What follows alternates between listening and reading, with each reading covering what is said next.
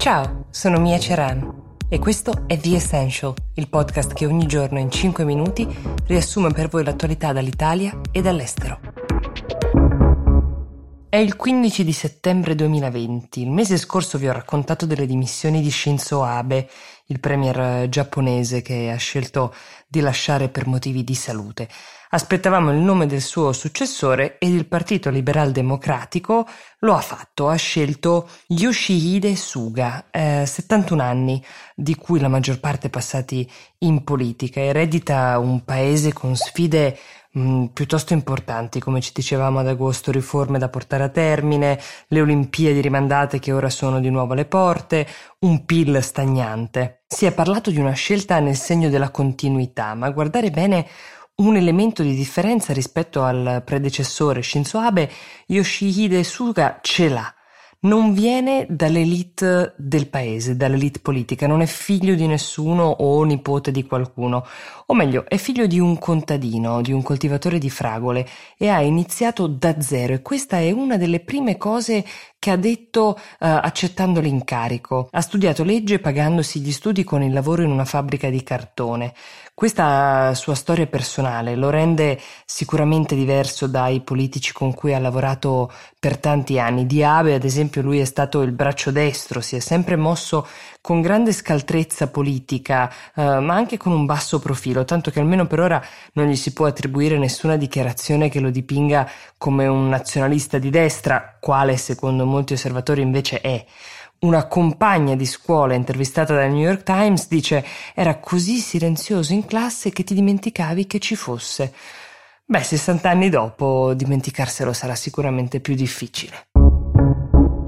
Vi ricordate di quando abbiamo parlato qui su The Essential delle politiche di distanziamento sugli aerei? Molti uh, di noi si sono stupiti perché quando sono entrate in vigore le norme di distanziamento uh, sui treni, ad esempio, che vogliono appunto uh, un rapporto ridotto di passeggeri rispetto ai posti effettivi, molti si sono stupiti del fatto che non valessero anche per gli aerei, però le compagnie si difendevano dicendo che a bordo di ogni aeroplano sono installati dei filtri molto potenti per l'aria che trattengono al 99,9% le particelle virali come quelle del coronavirus e garantiscono di fatto un riciclo di aria ogni due tre minuti. Ecco, adesso è arrivato uno studio, anzi più di uno, perché ci sono diversi team di ricercatori dall'MIT fino all'Università di Francoforte che stanno studiando in pratica che cosa accade sugli aerei.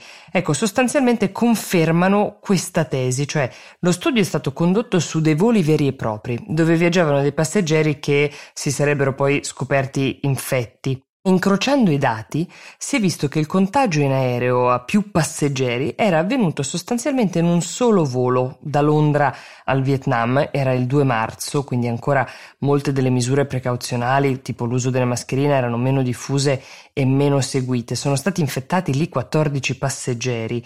Certo, ci sono stati anche negli ultimi mesi dei casi di singole trasmissioni a passeggeri, ma soprattutto al personale di bordo, però i filtri sembrano sembrano aver funzionato, così come l'uso delle mascherine e le igienizzazioni più frequenti. Un ultimo studio, e questo forse piacerà un po' meno alle compagnie aeree, Stima invece che il rischio di contagio, quando eh, diciamo, si prevede una tratta media di volo di due ore, se le file dell'aereo sono pienamente occupate è di un caso su 4300, comunque basso.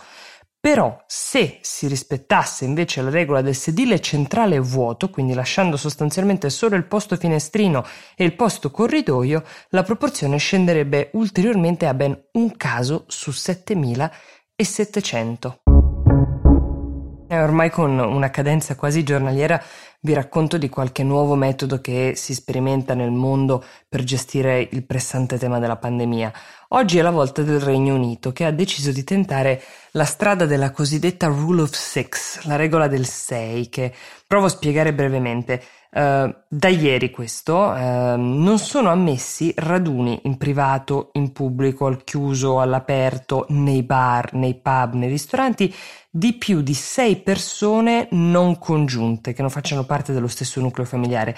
La regola non si applica ovviamente nelle scuole, nelle università e negli uffici perché sarebbe come dire che si dovrebbe paralizzare il paese, neanche per matrimoni, funerali ed eventi sportivi organizzati. Chi ignora la norma incorre in una multa dalle 100 alle 3.000 sterline.